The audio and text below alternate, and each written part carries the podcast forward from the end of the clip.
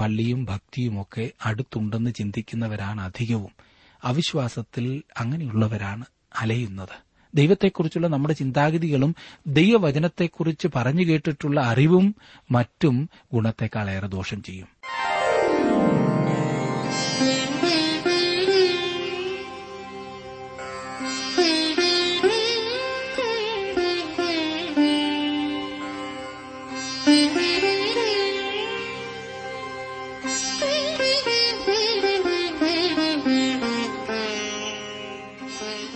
T W ആറിന്റെ വേദപഠന class ആരംഭിക്കുകയാണ്. ജീവസന്ദേശം.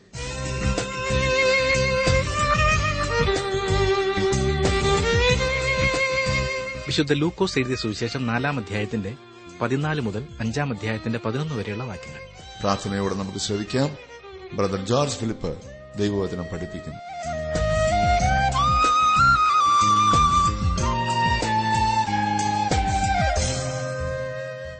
പ്രതികൂല നാൾ വരുമ്പോൾ, ബുദ്ധിമുട്ടുകൾ നേരിടുമ്പോൾ എടുത്തിട്ടുള്ള തീരുമാനങ്ങളിൽ ഉറച്ചു നിൽക്കുവാൻ കഴിയാതെ പിന്മാറിപ്പോകും. അവിടെ ആകെ കുഴഞ്ഞു മറിഞ്ഞ അവസ്ഥയിൽ നിരാശപ്പെട്ട് ജീവിതം ഒരു വലിയ ഭാരമായി അനുഭവപ്പെടും. ഇനിയും എന്താ എന്ന് ചിന്തിച്ചു നിൽക്കുന്ന സുഹൃത്തെ, താങ്കളുടെ സകല പരിശ്രമങ്ങളെക്കാൾ ഫലപ്രദമാണ് യേശുവിന്റെ ആലോചനയ്ക്ക് വിധേയപ്പെടുന്നത്. അവിടുത്തെ ആലോചന യുക്തിക്ക് നിരക്കുന്നതായി തോന്നിയില്ല എങ്കിൽ തന്നെ അനുസരിക്കുമെങ്കിൽ അനുഗ്രഹം താങ്കൾക്ക് പ്രാപിക്കുവാൻ കഴിയും. ഈ വിഷയമാകുന്നു നമ്മുടെ ഇന്നത്തെ പഠനത്തിൽ മുന്നിട്ട് നിൽക്കുവാൻ പോകുന്നത്. ശ്രദ്ധിക്കുക, നാം ലൂക്കോസിന്റെ സുവിശേഷത്തിൽ നാലാം അധ്യായത്തിന്റെ പതിമൂന്നാം വാക്യം വരെയാണല്ലോ പഠിച്ചു കഴിഞ്ഞത്. കർത്താവായ യേശുക്രിസ്തു അഭിമുഖീകരിച്ചതായ പരീക്ഷകളെക്കുറിച്ചായിരുന്നല്ലോ കഴിഞ്ഞ ക്ലാസ്സിൽ നാം ചിന്തിച്ചത്. ഇനിയും യേശു ഗലീലയ്ക്കും നസറേത്തിലേക്കും മടങ്ങിപ്പോകുന്നു. പിതൃനഗരത്തിൽ അവൻ ത്യജിക്കപ്പെടുന്നതായി കാണുന്നു. പിശാച് യേശുക്രിസ്തുവിനെ പരീക്ഷിച്ച ശേഷം യേശു ശക്തി പ്രാപിച്ചു. പതിനാലാമാക്കി നോക്കിക്കേ. യേശു ആത്മാവിന്റെ ശക്തിയോടെ ഗലീലയ്ക്ക് മടങ്ങിച്ചെന്നു. അവന്റെ ശ്രുതി ചുറ്റുമുള്ള നാട്ടിലൊക്കെയും പരന്നു. പരീക്ഷയ്ക്ക് ശേഷം പരിശുദ്ധാത്മാവിന്റെ ശക്തിയോടെ കർത്താവ് മുമ്പോട്ട് വരുന്നു. പരീക്ഷ ഒന്നുകിൽ ഒരു വ്യക്തിയെ ശക്തനാക്കുകയോ അല്ലെങ്കിൽ അവനെ ബലഹീനനാക്കുകയോ ചെയ്യും. താങ്കളെ ബലപ്പെടുത്തുകയോ തകർക്കുകയോ ചെയ്യുവാൻ കഴിവുള്ള സൈന്യത്തെ പോലെയാണിത്. കഷ്ടതയും പരീക്ഷയും താങ്കളെ മാധുര്യമുള്ളതാക്കുകയോ അല്ലെങ്കിൽ പുളിപ്പിക്കുകയോ ചെയ്യും. മൃദുലമാക്കുകയോ കഠിനപ്പെടുത്തുകയോ ചെയ്യും. ഒരേ സൂര്യൻ മെഴുകിനെ ഉരുക്കുകയും കളിമണ്ണിനെ കഠിനപ്പെടുത്തുകയും ചെയ്യുന്നു എന്ന് പറയാറുണ്ടല്ലോ. വസ്തുവിന്റെ സ്വഭാവത്തിലാണ് മാറ്റം. സൂര്യൻ വ്യത്യാസമായി പ്രവർത്തിക്കുകയല്ല ചെയ്യുന്നത്. ദൈവം താങ്കളെ കഠിനനാക്കുവാൻ പോകുന്നില്ല. അവൻ ഫറവോന്റെ ഹൃദയത്തെ കഠിനമാക്കിയില്ല. ഫറവോന് നേരത്തെ തന്നെ കഠിന ഹൃദയമാണ് ഉണ്ടായിരുന്നത്. ആ വസ്തുത ദൈവം വെളിച്ചത്ത് കൊണ്ടുവന്നു എന്ന് മാത്രം. നമ്മുടെ കർത്താവ് മനുഷ്യജാതിയുമായി തന്നെ തന്നെ ഏകീഭവിപ്പിച്ചു. തിരുവചനം ഈ വസ്തുത ഉറപ്പാക്കുന്നു. നാം എബ്രാലേഖനം രണ്ടാം അധ്യായത്തിന്റെ പതിനേഴാം വാക്യത്തിൽ വായിക്കുന്നത്, അതുകൊണ്ട് ജനത്തിന്റെ പാപങ്ങൾക്ക് പ്രായശ്ചിത്തം വരുത്തുവാൻ അവൻ കരുണയുള്ളവനും ദൈവകാര്യത്തിൽ വിശ്വസ്ത മഹാപുരോഹിതനുമാകേണ്ടതിന് സകലത്തിലും തന്റെ സഹോദരന്മാരോട് സദൃശനായി തീരുവാൻ ആവശ്യമായിരുന്നു. കർത്താവായ യേശുക്രിസ്തു ഒരു മനുഷ്യനായി തീർന്നു. അതിനാൽ അവന് പരിശുദ്ധാത്മാവിന്റെ ശക്തീകരണം ആവശ്യമായിരുന്നു. അവന്റെ പരീക്ഷയ്ക്ക് ശേഷം നമ്മുടെ കർത്താവിന് പരിശുദ്ധാത്മാവിനാലുള്ള ശക്തിയുടെ ആവശ്യമുണ്ടായിരുന്നുവെങ്കിൽ നമുക്കെത്രമാത്രം അധികം അവനെ ആവശ്യമായിരിക്കുന്നു. പതിനഞ്ചാം വാക്യം നോക്കിക്കേ. അവൻ അവരുടെ പള്ളികളിൽ ഉപദേശിച്ചു, എല്ലാവരും അവനെ പ്രശംസിച്ചു. പരീക്ഷിക്കപ്പെട്ടതിന് ശേഷം കർത്താവ് ഗലീലയിലേക്ക് മടങ്ങിപ്പോകുകയും പള്ളികളിൽ ഉപദേശിക്കുകയും ചെയ്തു. ജനം അവനെ പ്രശംസിച്ചു എന്നാണ് നാം വായിച്ചത്. ജനം അവനെ പ്രശംസിച്ചു, അവനെ പുകഴ്ത്തി, അവനെ അഭിനന്ദിച്ചു. അവനെ പുകഴ്ത്തുകയും അതേസമയം ത്യജിക്കുകയും ചെയ്യുമെന്ന കാര്യം ശ്രദ്ധിക്കേണ്ടതാണ്. അവന് ഹോശന്നാ പാടി കിരീടം അണിയിക്കുവാൻ ആഗ്രഹിച്ച സമൂഹം തന്നെ അടുത്ത ദിവസം അവനെ ക്രൂശിപ്പാനായി ചേർന്നു വരുന്നു. ഒരു ദിവസം കർത്താവ് പുകഴ്ത്തപ്പെടുകയും അടുത്ത ദിവസം ക്രൂശിക്കപ്പെടുകയും ചെയ്തു. ദൈവവചനം രേഖപ്പെടുത്തിയിട്ടുള്ളതിൽ അതിമനോഹരമായൊരു സംഭവത്തിലേക്കാണ് നാം അടുത്തതായി കടന്നു വരുന്നത്. ഇത് അർത്ഥപൂർണവും പ്രകാശം നൽകുന്നതുമായ സംഭവമാണ്. ഇതിനെ നോക്കുവാൻ മനോഹരമാണ്. ലൂക്കോസ് ഇപ്രകാരമാണ് അത് വിവരിക്കുന്നത്. നാലാം അധ്യായത്തിന്റെ പതിനാറ് മുതൽ ഇരുപത്തിയൊന്ന് വരെയുള്ള വാക്യങ്ങളിൽ, അവൻ വളർന്ന നസ്രയത്തിൽ വന്നു. ശബത്തിൽ തന്റെ പതിവ് പോലെ പള്ളിയിൽ ചെന്ന് വായിപ്പാൻ എഴുന്നേറ്റ് നിന്നു. യെശയ്യാ പ്രവാചകന്റെ പുസ്തകം അവന് കൊടുത്തു. അവൻ പുസ്തകം വിടർത്തി, ദരിദ്രന്മാരോട് സുവിശേഷം അറിയിപ്പാൻ കർത്താവ് എന്നെ അഭിഷേകം ചെയ്യാൽ അവന്റെ ആത്മാവ് എന്റെ മേലുണ്ട്. ബദ്ധന്മാർക്ക് വിടുതലും കുരുടന്മാർക്ക് കാഴ്ചയും പ്രസംഗിപ്പാനും പീഡിതന്മാരെ വിടുവിച്ചയപ്പാനും കർത്താവിന്റെ പ്രസാദവർഷം പ്രസംഗിപ്പാനും എന്നെ അയച്ചിരിക്കുന്നു എന്ന് എഴുതിയിരിക്കുന്ന സ്ഥലം കണ്ടു. പിന്നെ അവൻ പുസ്തകം മടക്കി ശുശ്രൂഷക്കാരന് തിരികെ കൊടുത്തിട്ടിരുന്നു. പള്ളിയിലുള്ള എല്ലാവരുടെയും കണ്ണ് അവങ്കൽ പതിഞ്ഞിരുന്നു. അവൻ അവരോട്, ഇന്ന് നിങ്ങൾ എന്റെ വചനം കേൾക്കയിൽ ഈ തിരുവെഴുത്തിന് നിവൃത്തി വന്നിരിക്കുന്നു എന്ന് പറഞ്ഞു തുടങ്ങി. ലൂക്കോസ് മാത്രമേ ഈ സംഭവം രേഖപ്പെടുത്തിയിട്ടുള്ളൂ.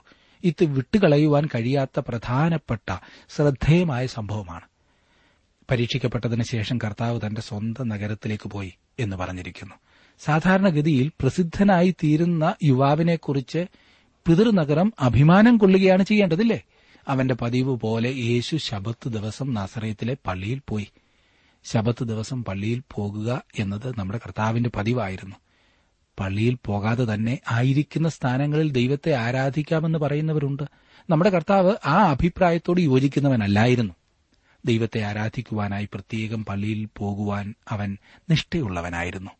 നമ്മുടെ കർത്താവ് ഭൂമിയിൽ ജീവിച്ച കാലത്ത് യഹൂദന്മാരുടെ മതപരമായ വലിയ പ്രാധാന്യമുള്ള സ്ഥലമായിരുന്നു സിനഗോഗുകൾ. ബാബേൽ പ്രവാസത്തിന്റെ കാലത്തായിരിക്കണം അവ നിലവിൽ വന്നത്. യഹൂദന്മാർ അവരുടെ ദേശത്തു നിന്നും ദേവാലയത്തിൽ നിന്നും യാഗപീഠത്തിൽ നിന്നും എല്ലാം വളരെ ദൂരത്തിലായിരുന്നു. അതിനാൽ ആത്മീയ കാര്യങ്ങളിൽ താൽപര്യമുള്ള ദൈവഭയമുള്ളവർക്ക് ദൈവവചനം കേൾക്കുന്നതിനും ആരാധനയ്ക്കുമായി കൂടി വരണമെന്ന് താൽപര്യമുണ്ടായി. യെഹെസ്കേൽ പ്രവചനം പതിനാലാം അധ്യായത്തിന്റെ ഒന്നാം വാക്യത്തിലും ഇരുപതാം അധ്യായത്തിന്റെ ഒന്നാം വാക്യത്തിലും ഇസ്രായേൽ മൂപ്പന്മാരിൽ ചിലർ യെഹെസ്കേലിന്റെ അടുക്കൽ വന്നുകൂടി എന്ന് പറഞ്ഞിരിക്കുന്നു. സിനഗോഗ് പോലെയുള്ള സാഹചര്യത്തിലായിരിക്കണം അവർ കൂടി വന്നത്. പ്രവാസത്തിന് ശേഷവും സിനഗോഗുകൾ നിലനിന്നു. ആദ്യം അത് മോശയുടെ ന്യായപ്രമാണത്തിന്റെ വിശദീകരണത്തിനു വേണ്ടി മാത്രമായിരുന്നു. പിന്നീട് പ്രാർത്ഥനയ്ക്കും പ്രസംഗത്തിനുമുള്ള സമയം കൂട്ടിച്ചേർക്കപ്പെട്ടു. എല്ലാ നിലകളിലുമുള്ള ജനത്തെ ന്യായപ്രമാണം പഠിപ്പിക്കുക, ഉപദേശിക്കുക എന്നുള്ളതാണ് സിനഗോഗുകളുടെ പ്രാഥമിക ഉദ്ദേശം. കർത്താവ് ജീവിച്ചിരുന്ന കാലത്ത് എല്ലാ വലിയ പട്ടണങ്ങളിലും സിനഗോഗുകൾ ഉണ്ടായിരുന്നു.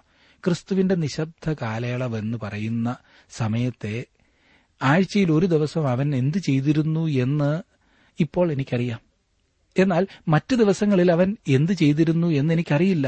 അവൻ ഒരു തച്ചനായിരുന്നതിനാൽ മറ്റു ദിവസങ്ങളിൽ പണിപ്പുരയിൽ ഒരുപക്ഷെ പണി ചെയ്തിരുന്നിരിക്കണം. അത് അങ്ങനെ ചിന്തിക്കുന്നത് ശരിയല്ലേ? എന്നാൽ എല്ലാ ഏഴാമത്തെ ദിവസവും അവൻ പള്ളിയിൽ പോയിരുന്നു. സാക്ഷ്യത്തിനുള്ള അവസരം ലഭിക്കാത്തതിനാൽ അവൻ ആരാധനയ്ക്കായി വേർതിരിച്ചിരുന്ന സ്ഥലത്തേക്ക് പോയി. ഇവിടെ അവൻ കുറെ ദിവസത്തേക്ക് വീട്ടിൽ വന്നിരിക്കുകയാണ്. അപ്പോൾ അവൻ സിനഗോഗിൽ പോയിരിക്കുന്നു. പുസ്തകം അവന് കൊടുത്തു. അവൻ അതിൽ നിന്നും വായിപ്പാൻ തുടങ്ങി. അവൻ യെശയ്യാ പ്രവചനത്തിൽ നിന്നുമാണ് വായിച്ചത്. അക്കാലത്ത് ഇന്നത്തെ പോലെ വേദപുസ്തകം അധ്യായങ്ങളായും വാക്യങ്ങളായും വിഭജിച്ചിരുന്നില്ല. അപ്രകാരം ചെയ്തിരുന്നുവെങ്കിൽ അവൻ യെശയ്യാ പ്രവചനം അറുപത്തിയൊന്നാം അധ്യായത്തിന്റെ ഒന്നും രണ്ടും ആയിരുന്നേനെയും വായിക്കുന്നത്. അവൻ എവിടെയാണ് വായന നിർത്തിയത് എന്നതാണ് ശ്രദ്ധിക്കേണ്ടത്. നമ്മുടെ ദൈവത്തിന്റെ പ്രതികാര ദിവസം ഈ ഭാഗം കർത്താവ് വായിച്ചില്ല. അവൻ പുസ്തകം മടക്കി ശുശ്രൂഷക്കാരന് തിരികെ കൊടുത്തു. ഒരു വാചകം തീരുന്നതിനു മുമ്പ് യേശു വായന നിർത്തി എന്നതാണ് ആശ്ചര്യകരമായ സംഗതി. എന്തുകൊണ്ടാണ് അവൻ അപ്രകാരം ചെയ്തതെന്ന് നിങ്ങൾക്കറിയാമോ? അവൻ പുരുഷാരത്തെ നോക്കിയിട്ട്, ഇന്ന് ഈ വചനം നിങ്ങളുടെ കാതുകളിൽ നിവൃത്തിയായി എന്ന് പറയുകയാണ് ചെയ്തത്. ഇതിന്റെ അടുത്ത ഭാഗം അവന്റെ രണ്ടാമത്തെ വരവ് വരെയും നിവൃത്തിയായില്ല.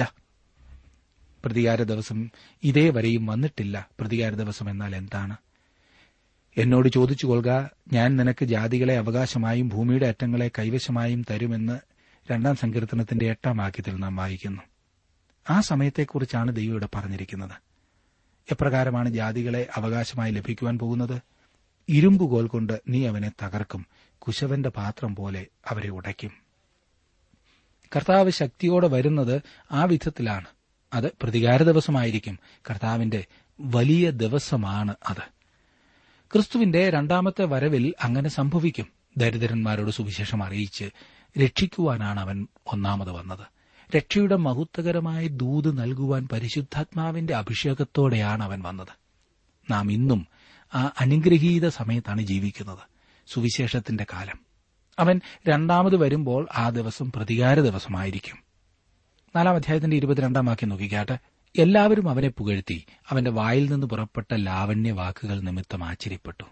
ഇവൻ യോസഫിന്റെ മകനല്ലയോ എന്ന് പറഞ്ഞു. ജനം അവനെ കണ്ടപ്പോൾ അവൻ യോസഫിന്റെ മകനായ തച്ചനാണെന്നവർക്ക് ഓർമ്മ വന്നു. ആ ചിന്ത ആകെ കുഴപ്പം സൃഷ്ടിച്ചു. അവൻ മശിഹ ആകുന്നതെങ്ങനെ? യേശു നമ്മുടെ ബലഹീനമായ മനുഷ്യത്വം തന്റെ മേലെടുത്തു എന്നത് ലൂക്കോസ് വളരെ വ്യക്തമാക്കുന്നു. നാം ഇരുപത്തിമൂന്ന് മുതൽ ഇരുപത്തിയേഴ് വരെയുള്ള വാക്യങ്ങൾ വായിക്കുമ്പോൾ വളരെ മനോഹരമായ രീതിയിൽ കർത്താവ് ഇവിടെ ഇത് വിശദീകരിക്കുന്നു. ഇസ്രായേൽ ദേശത്തിന് വെളിയിൽ പാർത്ത രണ്ടുപേരുടെ കാര്യം സരപ്തയിലെ വിധവയുടെയും സൂറിയക്കാരനായ നയമാന്റെയും കാര്യം അവൻ ചൂണ്ടിക്കാണിക്കുന്നു. അവരുടെ രണ്ടുപേരുടെയും ജീവിതത്തിൽ ദൈവം അത്ഭുതം പ്രവർത്തിച്ചിട്ടുണ്ട്. താൻ ആരാണെന്ന വസ്തുത അംഗീകരിപ്പാൻ തന്റെ സ്വന്തം ജനമായി അവർ തയ്യാറാകാത്തതുകൊണ്ട് അവർക്ക് വലിയ അനുഗ്രഹങ്ങൾ നഷ്ടപ്പെടുവാൻ പോകുന്നു എന്ന വസ്തുത അവരെ മനസ്സിലാക്കുവാൻ ശ്രമിക്കുകയാണ് യേശു ചെയ്യുന്നത്. അവർ ഏലിയാ പ്രവാചകന്റെ കാലത്തെ അനേകം വിധവമാരെ പോലെയും എലിശാ പ്രവാചകന്റെ കാലത്തെ ഇസ്രായേലിലുണ്ടായിരുന്ന സൌഖ്യം പ്രാപിക്കാത്ത പല കുഷ്ഠരോഗികളെപ്പോലെയും ആയിരിക്കുമെന്നാണ് യേശു പറയുന്നത്. ഇരുപത്തിയെട്ട് മുതൽ മുപ്പത് വരെയുള്ള വാക്യങ്ങൾ നാം വായിക്കുന്നത്, പള്ളിയിലുള്ളവർ ഇത് കേട്ടിട്ട് എല്ലാവരും കോപം നിറഞ്ഞവരായി എഴുന്നേറ്റ് അവനെ പട്ടണത്തിന് പുറത്താക്കി. അവരുടെ പട്ടണം പണിതിരുന്ന മലയുടെ വക്കോളം കൊണ്ടുപോയി തലകീഴായി തള്ളിയിടുവാൻ ഭാവിച്ചു. അവനോ അവരുടെ നടുവിൽ കൂടി കടന്നുപോയി. യേശുവിന്റെ പിതൃനഗരത്തിലെ ജനങ്ങൾ അവനെ തള്ളിക്കളഞ്ഞു. അവനെ കൊന്നുകളയുവാൻ അവർ ആഗ്രഹിച്ചുവെങ്കിലും യേശു അത്ഭുതകരമായി അവരുടെ നടുവിൽ കൂടി കടന്നുപോയി. അവിശ്വാസം എത്ര വലിയ വിനയാണെന്ന് നോക്കണേ. പലപ്പോഴും മുൻവിധി കൊണ്ടല്ലേ നമുക്ക് ഇത്ര വലിയ അവിശ്വാസം? തന്റെ പിതൃനഗരത്തിലുള്ളവർ ചിന്തിച്ചത് അവർക്ക് യേശുവിനെ വ്യക്തമായും അറിയാമെന്നത്രേ. എന്നാൽ അവർ തെറ്റിദ്ധരിച്ചു. പള്ളിയും ഭക്തിയുമൊക്കെ അടുത്തുണ്ടെന്ന് ചിന്തിക്കുന്നവരാണ് അധികവും. അവിശ്വാസത്തിൽ അങ്ങനെയുള്ളവരാണ് അലയുന്നത്. ദൈവത്തെക്കുറിച്ചുള്ള നമ്മുടെ ചിന്താഗതികളും ദൈവവചനത്തെക്കുറിച്ച് പറഞ്ഞു കേട്ടിട്ടുള്ള അറിവും മറ്റും ഗുണത്തെക്കാളേറെ ദോഷം ചെയ്യും. വാസ്തവമായി യേശു കർത്താവുമായി താങ്കൾക്ക് വ്യക്തിപരമായൊരു ബന്ധം ഉണ്ടാകണം. അതാണ് ഏറ്റവും പ്രധാനപ്പെട്ടത്. നാം ഇനിയും മുപ്പത്തിയൊന്നാം വാക്യത്തിലേക്ക് വരുമ്പോൾ അവിടെ കാണുന്നത്, അനന്തരം അവൻ ഗലീലയിലെ ഒരു പട്ടണമായ കഫർന്നഹൂമിൽ ചെന്നു ശബത്തിൽ അവരെ ഉപദേശിച്ചു പോന്നു. ഈ വാക്യം മുതൽ ഈ അധ്യായത്തിന്റെ ബാക്കിയുള്ള ഭാഗത്ത് യേശുവിനോടുകൂടെയുള്ള ഒരു ദിവസമാണ് നമുക്ക് ലഭിക്കുന്നത്. യേശു ഈ ഭൂമിയിലായിരുന്നപ്പോൾ അവനോടൊപ്പം ഒരു ദിവസം ചെലവഴിപ്പാൻ കഴിഞ്ഞിരുന്നുവെങ്കിൽ എന്ന് നമ്മിൽ പലരും ആഗ്രഹിക്കാറുണ്ടല്ലേ? അതെ, ലൂക്കോസും അത് നമുക്ക് പറഞ്ഞു തരുന്നു. അവനത് ഒരുവിധത്തിൽ സാധ്യമാക്കി തരും നമുക്ക്. യേശു തന്റെ ആസ്ഥാന നഗരമായ പിതൃനഗരമായ നസറേത്തിൽ നിന്നും ഗലീലയിലെ കഫർന്നഹൂമിലേക്ക് ആസ്ഥാനം മാറ്റിയതായി മത്തായിയും മർക്കോസും രേഖപ്പെടുത്തിയിട്ടുണ്ട്.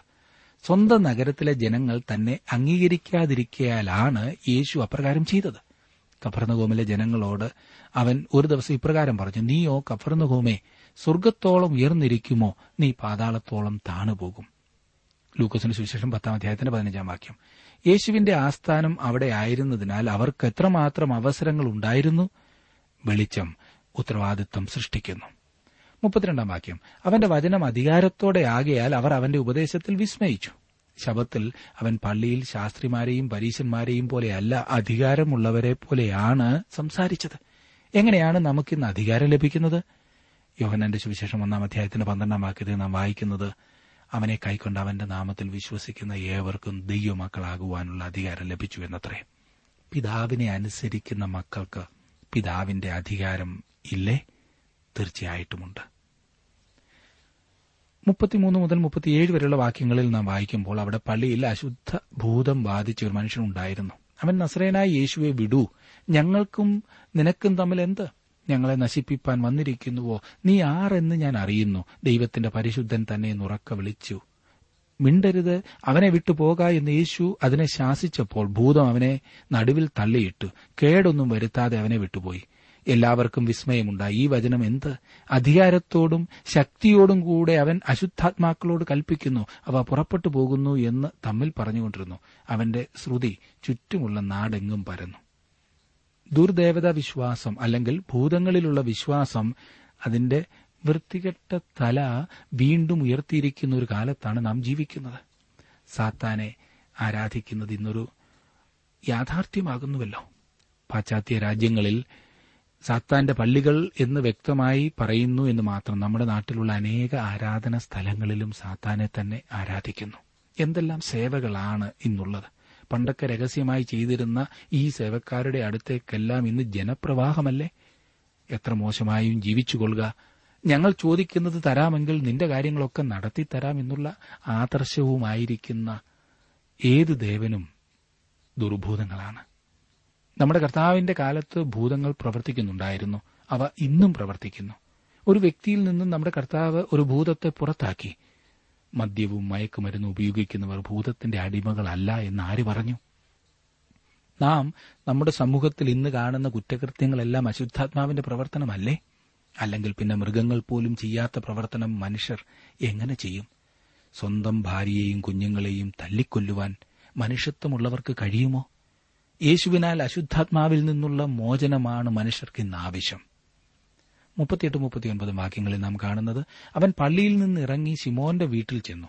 ശിമോന്റെ അമ്മാവിയമ്മ കഠിന ജ്വരം കൊണ്ട് വലഞ്ഞിരിക്കയാൽ അവർ അവൾക്ക് വേണ്ടി അവനോട് അപേക്ഷിച്ചു. അവൻ അവളെ കുനിഞ്ഞു നോക്കി ജ്വരത്തെ ശാസിച്ചു. അത് അവളെ വിട്ടുമാറി. അവൾ ഉടനെ എഴുന്നേറ്റ് അവനെ ശുശ്രൂഷിച്ചു. പള്ളിയിൽ നിന്ന് പിരിഞ്ഞപ്പോൾ കർത്താവ് ശിമോൻ പത്രോസിന്റെ വീട്ടിലേക്ക് ഉച്ചഭക്ഷണത്തിനായി പോയി എന്ന് വിചാരിക്കാം. അവൻ അവിടെ ആയിരുന്നപ്പോൾ പത്രോസിന്റെ ഭാര്യയുടെ അമ്മയെ സൌഖ്യമാക്കി. പത്രോസിന്റെ അമ്മായിയമ്മയ്ക്ക് ഭയങ്കര പനിയായിരുന്നു. കഠിന ജ്വരം എന്നിവിടെ പറഞ്ഞിരിക്കുന്നതിൽ നിന്ന് പനിയുടെ സ്വഭാവത്തെ സൂചിപ്പിക്കുന്നു. നമ്മുടെ കർത്താവ് പനിയെ ശാസിച്ചു, പനി അവളെ വിട്ടുമാറി. നമ്മുടെ കർത്താവ് പാപത്തെയും അതുപോലെയാണ് കൈകാര്യം ചെയ്തത്. ഉടനെ അവൾ എഴുന്നേറ്റ് യേശുവിനെ ശുശ്രൂഷിച്ചു എന്ന് കാണുന്നു.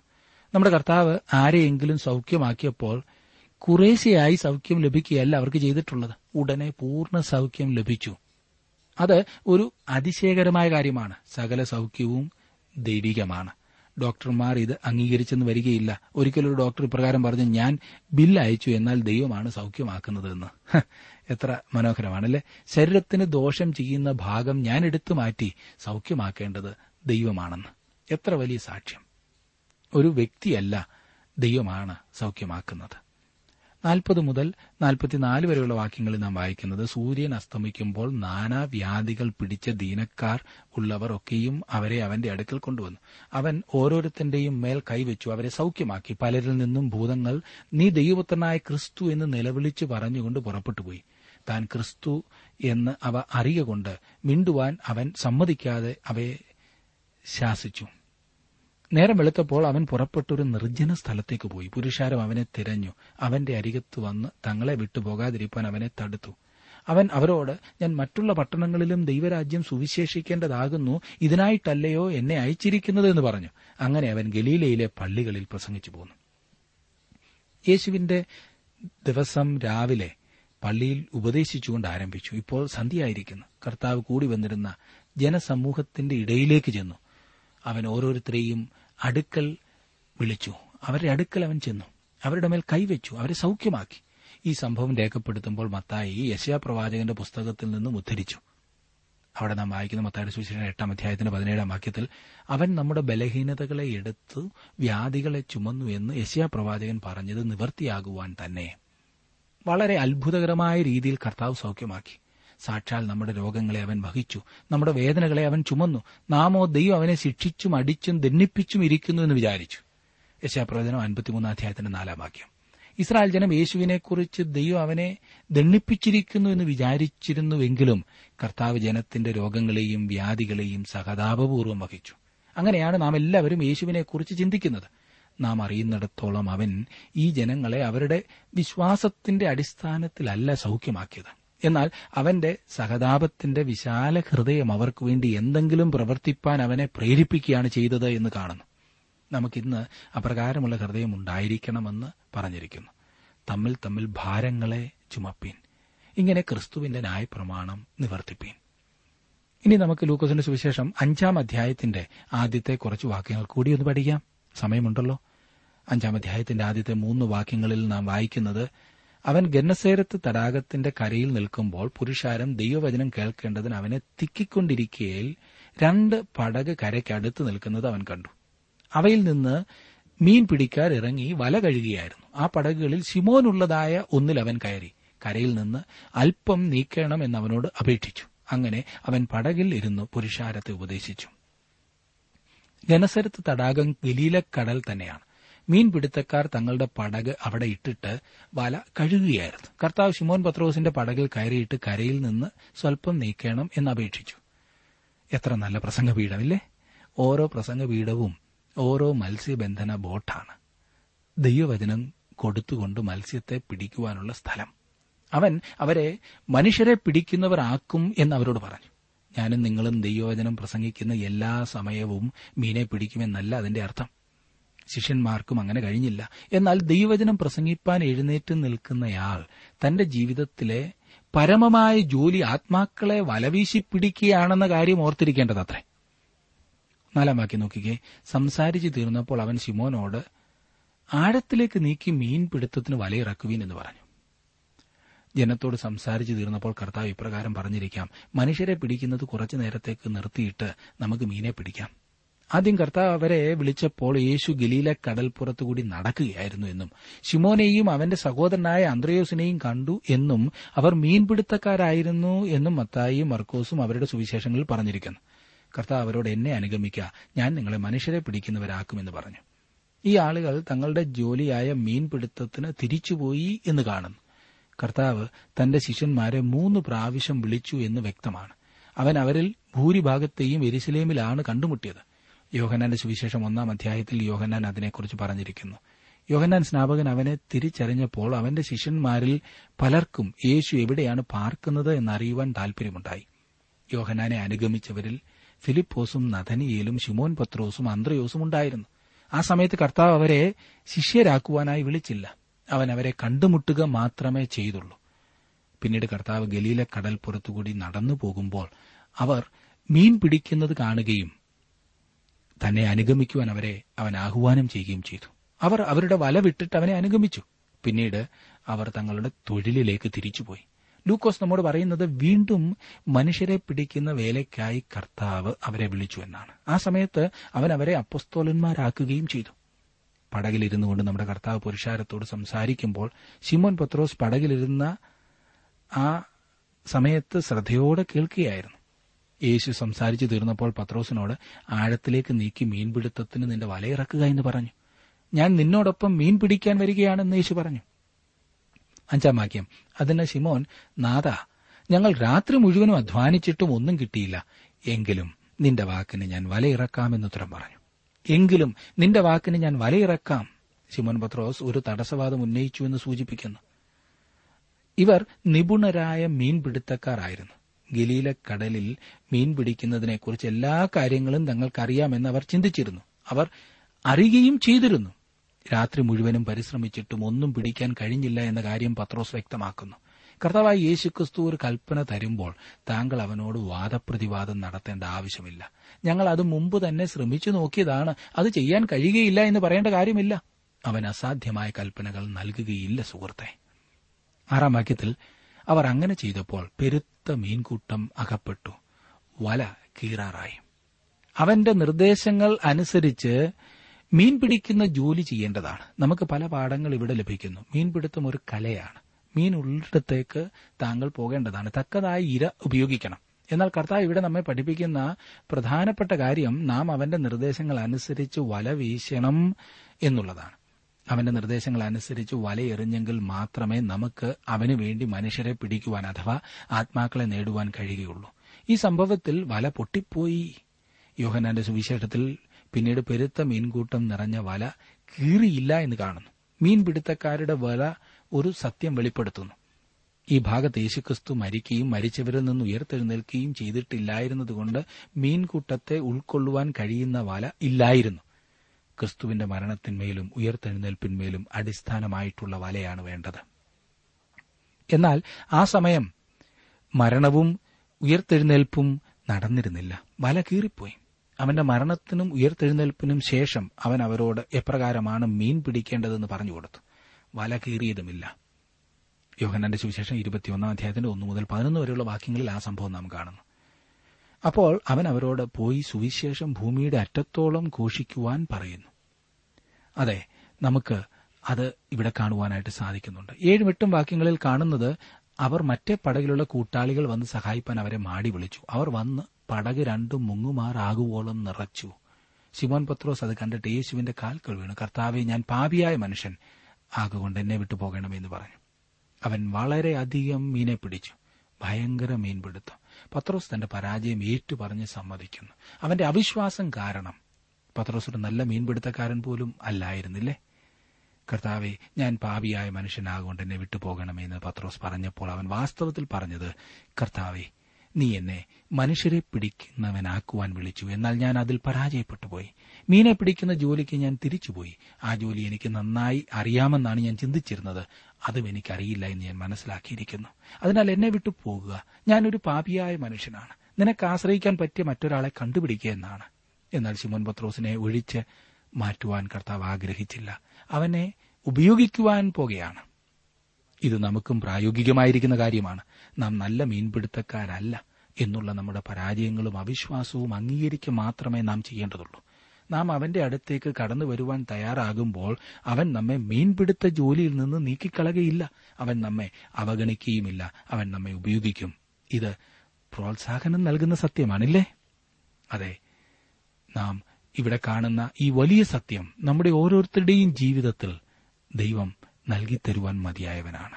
യേശു ശിമോനോട് ഭയപ്പെടേണ്ട, ഇന്നു മുതൽ നീ മനുഷ്യരെ പിടിക്കുന്നവനാകും എന്ന് പറഞ്ഞു. അതെ, ഭയപ്പെടാത്ത ദൈവമക്കൾക്ക് വേണ്ടിയിട്ട് ദൈവം ഒരുക്കിയിരിക്കുന്ന വലിയ പദവിയാണ് മനുഷ്യരെ പിടിക്കുക, മറ്റുള്ളവരെ കർത്താവിലേക്ക് നയിക്കുക. എന്നെ ശ്രദ്ധിക്കുന്ന നമുക്ക് ഓരോരുത്തർക്കും അങ്ങനെയുള്ള ഒരു വലിയ പദവിയിൽ എത്തിച്ചേരുവാൻ ഇടയാകട്ടെ എന്ന് ഞാൻ പ്രാർത്ഥിക്കുന്നു. ദൈവം താങ്കളെ അതിനായിട്ട് അനുഗ്രഹിക്കട്ടെ.